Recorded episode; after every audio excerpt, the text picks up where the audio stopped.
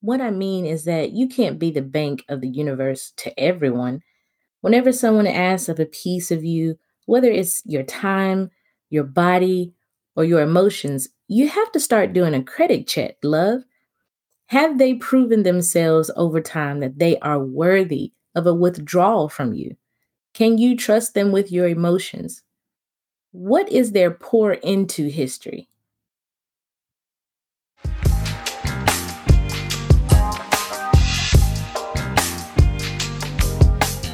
What's up, go getters? Welcome to Get Into It podcast. My name is Jai Amanda. I'm a UX researcher, international psychology student, mama, and so much more. I leverage my experience in corporate America, interesting stories from my personal life, and academia to deep dive into complex topics such as culture and tech from a psychological standpoint all while trying to balance everything successfully. All right, let's get into it.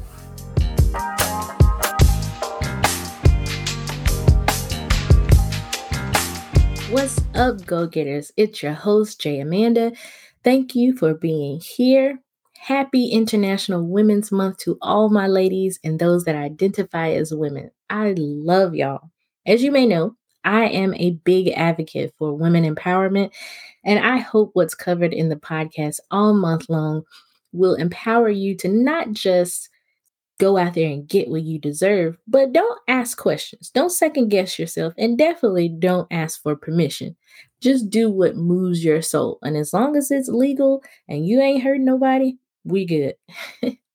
so this month we are switching things up, and instead of an okay random segment, I'm going to share insights into my tech journey. Your girl has been interviewing with big tech since June of 2020, and I am tired. But I have picked up a few tips and tricks that I think would help, even if you're not in tech. But before I share that story, I just want to highlight Ann Easley, who's one of my role models. Ann Easley is the woman responsible for hybrid car batteries. She started out as a human computer and then became a computer programmer when she was working at NASA. Then it was called Mid Century Agency. She's well known for encouraging women and people of color to be in STEM, and she was running simulations at a reactor lab. That is a huge deal. At that time, she was only one of four Black employees. Wow, what a role model. Like Anne, we see her glory, but getting into tech you will still see some deficiencies in diversity. I want you to see that although the process is not glamorous getting into, is well worth it in the end. This journey allows you to be more self aware and patient. Interviewing for a tech job is not like other fields where you may have one or two interviews and you have an answer. No, no, no, no, no. No, ma'am, no ham, no turkey or bacon. Okay. It takes weeks. Did you hear me? Weeks. On average, for UXR or user experience researcher, like what I'm going for, it takes about five to seven weeks total. And of course, that depends on many factors, such as the company's hiring practices, time of year you're interviewing, the candidate pool, and of course, scheduling interviews. It is a tiring and exciting process because each experience you get to become somewhat of an expert in your area. For a UXR, there's usually a screening interview with a recruiter. And if you seem like a good fit, you may meet with a hiring manager or the team you will be working with. You do a behavior interview, which is basically the have you ever questions, and you explain your experience. If that goes well, you move on to either a set of interviews or the presentation round, which is either with the entire team, which can range from four to 40 people. Yes, that is real. And you will present your work as a case study or a slide deck, not your portfolio. That's something completely different, more so like the design field a complete case study and what you use is um, very important because they want to see the certain methodologies that you use in your research. And there, are, of course, few factors there as well. Depending on the company, you will present an overall of three case studies or pick one case study to go through, and they provide an extra project that you will need to put effort into and research so you can present it back to them. And if that goes well, you do a couple of more one on one interviews and you wait for an answer. I have been going through this for a minute. And I usually hear you did great, Jai, but you just, we need more experience. Which this advice is okay. It's okay feedback, but it's so broad that doesn't really help because I don't know what area to improve in. The other thing is to ensure that I can continue after the no's is to have a system where I give myself time just to take it all in. I need time to pr- process, not taking it personally, and time to meditate. During this process, you will have to keep your wits about yourself. if you do not, you'll end up over analyzing and getting into a depressive state. Please try not to do this. As you're preparing for the interview, prepare mentally after the process is over. Prepare, prepare for the good news by having a plan of action that includes if you know re- relocation is involved when things open up whatever that will be childcare if that's a concern the cost of living and meditate on how grateful you are for the opportunity the other thing is you also have to prepare for the unfortunate no this takes a bit more effort one thing i've learned is never stop applying okay Never. It does not matter how much it seems like a good fit or if the interviewers love you. Keep applying. you do not stop until the day you show up for work. That's after you have signed an agreed upon offer letter. Yes, you can negotiate your salary, which is a huge plus. Plus, my words are stumbling all over me today. But we will get into all of that another time. Now, you definitely want to make sure that you're taking notes. You take notes on the questions that you were asked, the time frame of the correspondence between you and the company, as well as taking notes on how you answered those questions. Think about how you felt before the interview, during, and after. You may think a company is your dream company, and like any relationship, do not ignore the red flags in your gut. Follow that, it always works out. Lastly, remember to meditate on being grateful for the opportunity. Yep, even a no, be grateful. If you're able to get an interview during a Panda Express, a pandemonium, a paradox, sorry, a pandemic, then you are right on track and you're doing something right. Because if you didn't know, over 75% of resumes never are seen by human eyes. And the competition is fierce. You're not the only one that went to school. You're not the only one that's interested in this job. You're not the only one that really wants it. So you got your foot in the door. That's huge. Better is coming the right fit where your value is celebrated and needed, it's coming. You never give up on your dreams, ever. So I'm going to keep you all informed and what is going on with me and this whole process. I just had an interview last week with a big tech company, and it was a no due to lack of experience. But I'm getting into technology, so it's the interesting revolving door. That one, however, was the first one that I actually was hurt by because I could really see myself at that company. But I must go on. Just like I'm telling you, this all comes from experience, not from a book or anything like that.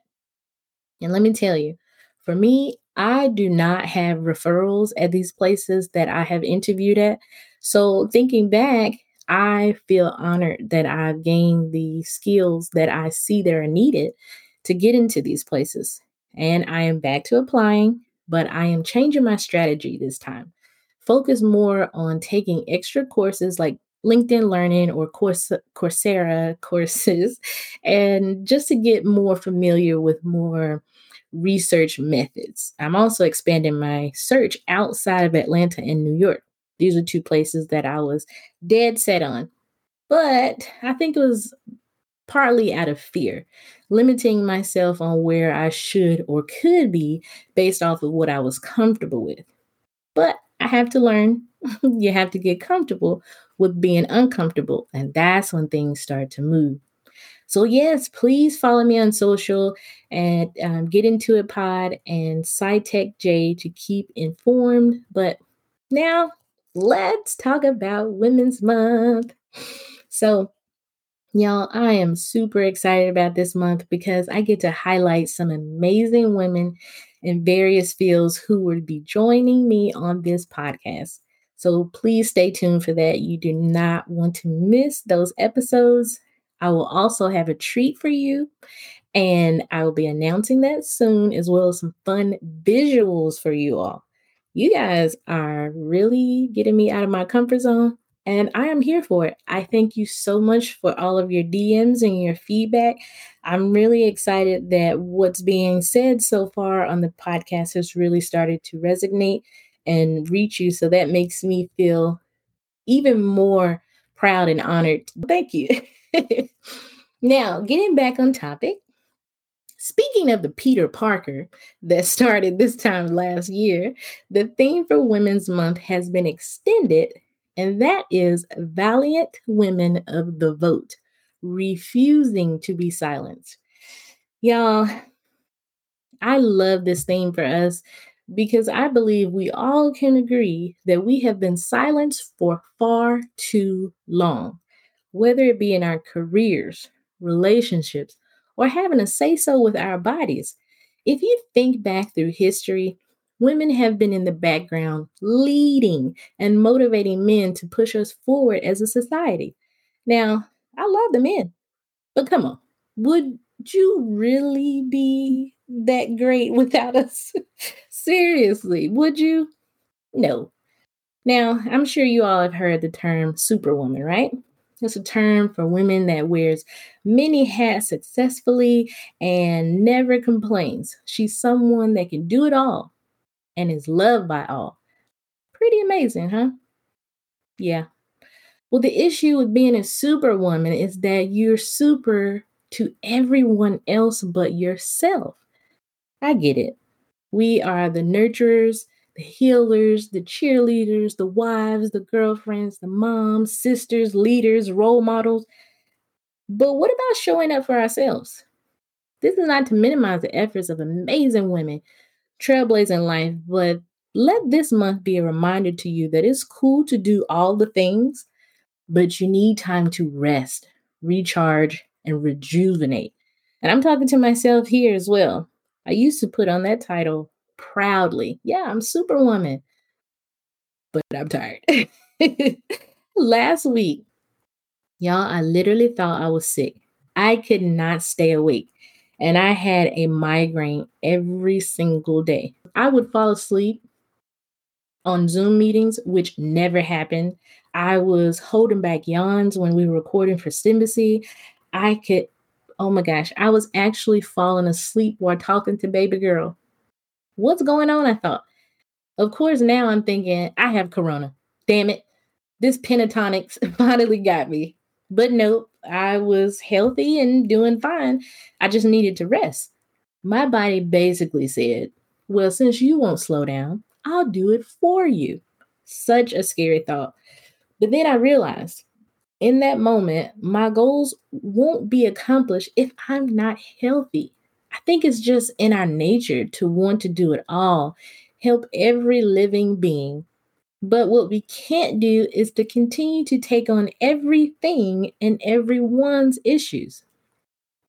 So, what I mean by this is we can't be the bank of the universe to everyone. Whenever someone asks for a piece of you, whether it's your time, your body, your emotions, you have to start doing a credit check, love. Have they proven themselves over time that they're worthy of a withdrawal from you? Can you trust them with your emotions? What is their pour into history? Are you emotionally full enough to allow someone or something to make a withdrawal that has no intention of repaying? What I mean is, if you're the only one that's consistently giving and you're not showing the appreciation for your efforts, then you have to rethink this relationship, this job, these tasks that you think that you need to accomplish at a certain time. For me, y'all, I love to give. It's my love language. I enjoy making other people's day by doing something thoughtful, giving them something that would put a smile on their face. But I want the value that I see in others for them to see the same in me. That is where we mess up, women. Not everyone is able willing and ready to give up the ego. And we have to ensure that we are cognizant of of that basically. And not only that, but we have to make sure that we are loving and empowering ourselves. Now, it goes way beyond a bubble bath with flowers in the tub and these beautiful bath bombs. I mean, do that, but go deeper. Go deeper as in self care, getting therapy, healing, recognizing toxic behaviors and trauma bonding with people, giving our time to be quiet and meditate, allowing ourselves to say no and grow with other supportive women. We need a tribe. As much as I appreciate social media, I don't like it in certain ways because they'll have you out here thinking that if you're not constantly on your hustle, you're failing at life. Well, let me ask you this if you're constantly hustling, what are you really accomplishing? Seriously, what areas are your personal life or in your personal life are you avoiding because of the fear and the pain? Look, we all have a unique purpose that is what I believe, you know, to be true. But you have to nurture your purpose as well as creating a healthy balance in your life. We are some amazing creatures and we really can do it all and do it well. But, baby girl, you don't have to. You deserve to be happy, healthy, rested, loved, and full. Take that any way you like it because I meant it in every way. now, on the mental tip, this is for everyone, not just the ladies. So, have you ever had someone to promise you the world but send mixed signals, leaving you frustrated and confused? Well, if they're a narcissist, they could be showing signs of future faking. This is just one of the subtle tools that are used by people with strong narcissistic tendencies. So, what is future faking? Future faking is when a person lies or promises something about a possible future so they can get whatever it is that they want in the present. It could be as simple as promising, Hey, I'm going to text you when I get off work, but they never do. Or it could be promising promising to take you on a, a romantic getaway to get you away from all of your troubles and you all can go to this romantic city and get married and live happily ever after. They do this to make you complacent and to control you in the present. Now, some narcissists prey on your dreams and goals in order to paint this dream come true possible future so they can string you along. They overpromise and underdeliver. They never have any intention on keeping these promises because they're only after what they can get now. Y'all, it is 2021. It is time to recognize the signs. We will no longer make excuses for people that do not treat us with respect. I have been there, and I want you to know that whether it is in the past or the present, you are not alone. But we are setting healthy boundaries this year and beyond. Okay? All right. Until next time.